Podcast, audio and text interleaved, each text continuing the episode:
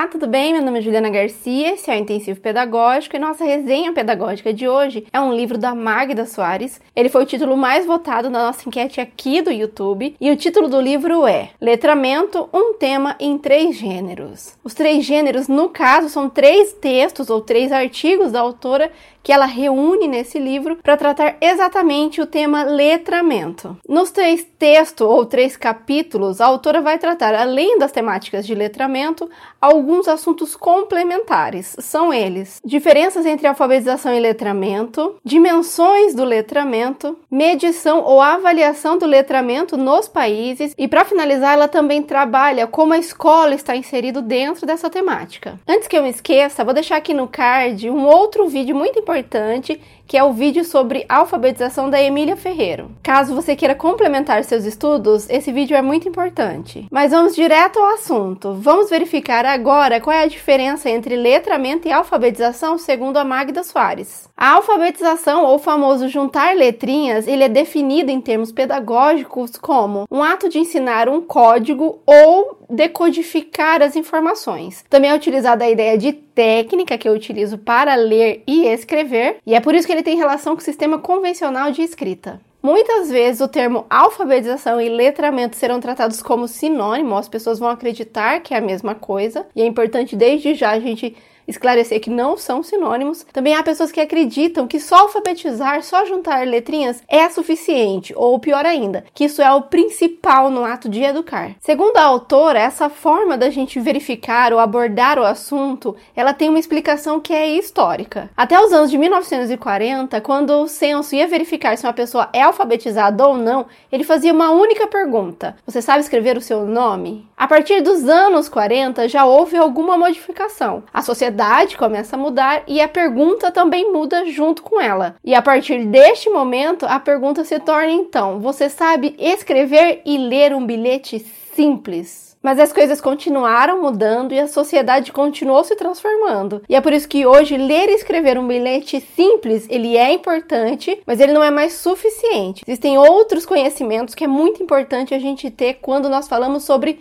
letramento e alfabetização. Falando nisso, se você gosta de resenhas pedagógicas e também de legislação educacional, não se esqueça de curtir esse canal porque a gente tem conteúdo inédito toda semana. Mas voltando ao assunto, eu já sei que a alfabetização ele tem a lógica do juntar letrinhas, de ler e escrever, codificar, decodificar e de técnicas que eu utilizo para verificar como é que esse código funciona. Mas e o letramento? Qual é a lógica por trás dele? Ou qual é as informações que a Magda Soares vai trazer pra gente nesse livro? A primeira informação que eu tenho que te trazer é que a palavra letramento, ela vem do termo em inglês literacy, que em Portugal é chamado de literacia e no Brasil a gente utiliza mesmo o termo letramento, que tem conexão com a ideia de uma pessoa letrada. A autora vai defender a utilização de termos diferentes, letramento e alfabetização porque havendo mudanças e também novos fenômenos, é necessário que a gente utilize também novos termos ou novos significados. Em todos os capítulos do livro, a autora sempre vai trazer e resgatar muitas informações do dicionário,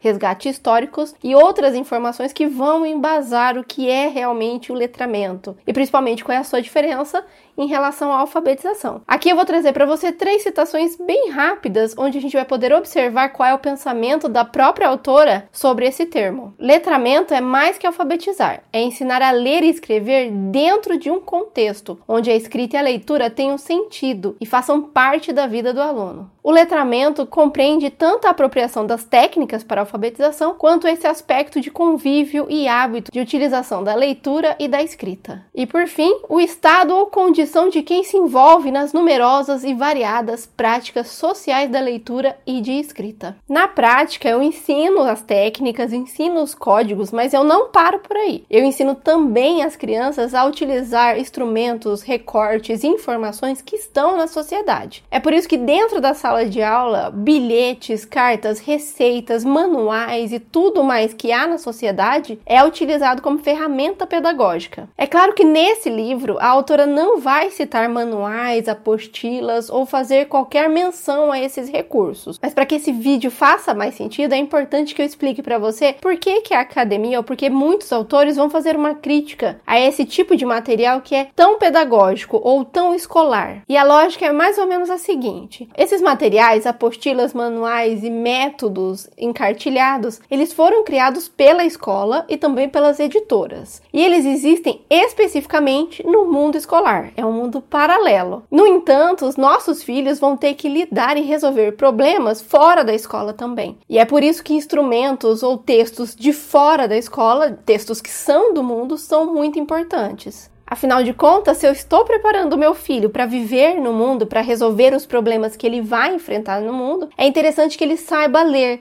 que ele compreenda esses textos e que ele identifique sempre que eles aparecerem na vida dele. Não é que eu não possa utilizar os recursos pedagógicos, mas eu não devo ficar somente nele. Tudo bem, mas como que a autora vai trazer um pouquinho dessa informação para o texto dela? Ela vai citar literalmente: por meio da escolarização, as pessoas podem se tornar capazes de realizar tarefas escolares de letramento mas podem permanecer incapazes de lidar com usos cotidianos de leitura e escrita em contextos não escolares, em casa, no trabalho e no seu contexto social. De fato, o termo letramento funcional foi criado justamente para ampliar o conceito de letramento definido pela escola, acrescentando a ele comportamentos letrados cotidianos, que a aprendizagem formal em contextos escolares não parece promover. Logo mais falaremos sobre letramento funcional. É por isso que a autora vai falar que nós vemos em uma sociedade em que a escrita e a leitura ela é cada vez mais importante. Vivemos em uma sociedade grafocêntrica. E é também por isso que nós precisamos ir além da alfabetização. Ou seja, hoje em dia é insuficiente ensinar somente a ler e escrever. Eu preciso ensinar também o uso competente da leitura e da escrita. Eu preciso do letramento. E é dentro dessa lógica que ela vai defender em vários momentos que letramento e alfabetização devem caminhar juntos e também que eles ocorrem de forma simultânea. Ou, em termos pedagógicos, a alfabetização e o letramento são processos indissociáveis, simultâneos e interdependentes. De de acordo com o livro, além dessa capacidade de compreender as informações e por isso compreender o mundo, compreender as práticas sociais, o letramento ele traz outras consequências positivas para o indivíduo. Ou seja, ela altera seu estado ou condição em aspectos sociais, psíquicos, culturais, políticos,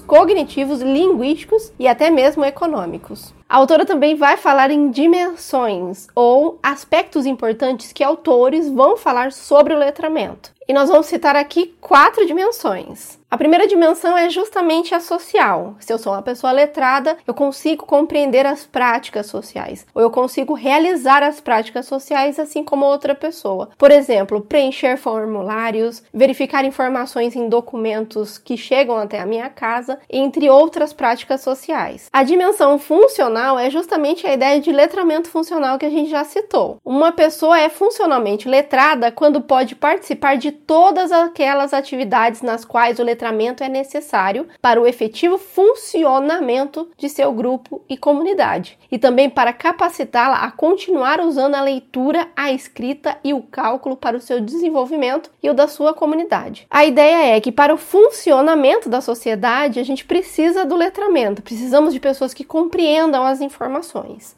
E a Unesco vai utilizar esse embasamento. A dimensão revolucionária, ela tem a ideia de transformação. As pessoas quando têm informações e têm capacidade, elas podem transformar tanto a vida dela quanto a vida do contexto onde ela vive. E os autores também dividem em duas dimensões importantes para o letramento. A primeira delas é a dimensão individual, aquela que me traz todas as informações e características importantes para mim enquanto indivíduo, e a dimensão social, que é quando eu consigo participar da sociedade, porque eu também consigo compreender tudo o que está acontecendo. Para finalizar, a autora vai trazer algumas informações importantes ou algumas reflexões que a gente deve ter quando pensamos em um país alfabetizado ou letrado. Como que identificamos o nível de escolaridade dos países? Primeiro, ela vai citar muitas dificuldades e complexidades no processo. Primeiro, porque letramento ele não tem um significado único. Muitas pessoas têm várias interpretações e as capacidades ou as habilidades que eu preciso para ser letrado também são muito complexas. Além disso, Como ser uma pessoa letrada envolve tanto habilidades de escrita quanto habilidades de leitura e também de compreensão, são muitas características que eu preciso ter e dependendo do contexto onde eu vivo, eu posso ter um nível ou outro de letramento. E é por isso que definir algum aspecto geral ou também definir um ano escolar em que o letramento seria atingido, ele é muito difícil. Então há sim definições gerais, mas elas não são únicas. E as ferramentas que fazem aferição de letramento devem levar isso em consideração. Mas nas palavras da autora, a discussão feita evidencia que avaliar e medir o letramento é uma tarefa altamente complexa e difícil. Ela exige uma definição precisa de letramento, indispensável como parâmetro para a avaliação e a medida. Neste momento, por exemplo, ela vai dizer como é feito em países desenvolvidos essa medição sobre quem é alfabetizado ou letrado, e que normalmente em países em desenvolvimento a gente ainda busca verificar se as pessoas sabem ler e não se elas compreendem. Enquanto isso, em países desenvolvidos, a conversa já é sobre compreensão. Aliás, ela alerta que muitas vezes o termo literacy é traduzido pelos jornais e pela mídia como alfabetização. Mas agora você já sabe que quando os países desenvolvidos falam em literacy, eles estão falando em letramento. Em referência aos estudos feitos aqui no Brasil sobre avaliação e medição dos resultados, a autora vai criticar alguns modelos que já foram utilizados. O primeiro é que ela não acha muito válido a utilização do censo, ou a pergunta de você sabe ler e escrever um bilhete simples? Para ela isso não faz sentido, porque há várias formas dessa informação ser incorreta. A avaliação feita pelas escolas também não é uma boa forma de medida, até mesmo porque os documentos que muitas escolas ainda utilizam são aqueles que só existem na escola. Então ele não mede ou não verifica se aquele aluno da escola consegue ler outros documentos, os documentos que existem no mundo. Para finalizar, ela vai defender em todos os textos a amostragem, que é justamente quando eu pego uma fatia da população e emprego muitos testes, informações, entrevistas e verificações. Assim eu consigo obter mais informações de forma mais aprofundada. A autora também diz que letramento é um direito humano absoluto, independente das condições econômicas e sociais em que um dado grupo humano esteja inserido. E por isso, avaliar e medir as informações sobre o letramento ele é tão importante, porque ele verifica se esse tipo de direito está sendo garantido. Para finalizar, se você está estudando para concurso, agora lá na nossa plataforma Intensivo Pedagógico, a gente começa a segunda parte, onde eu vou falar como é que esse conteúdo cai na prova. Você também terá um quadro resumo e 25 questões comentadas para testar o seu conhecimento. Se esse vídeo foi útil para você de alguma forma, não se esqueça de curtir para me saber se eu devo ou não continuar esse projeto. Por hoje é só um abraço e até a próxima!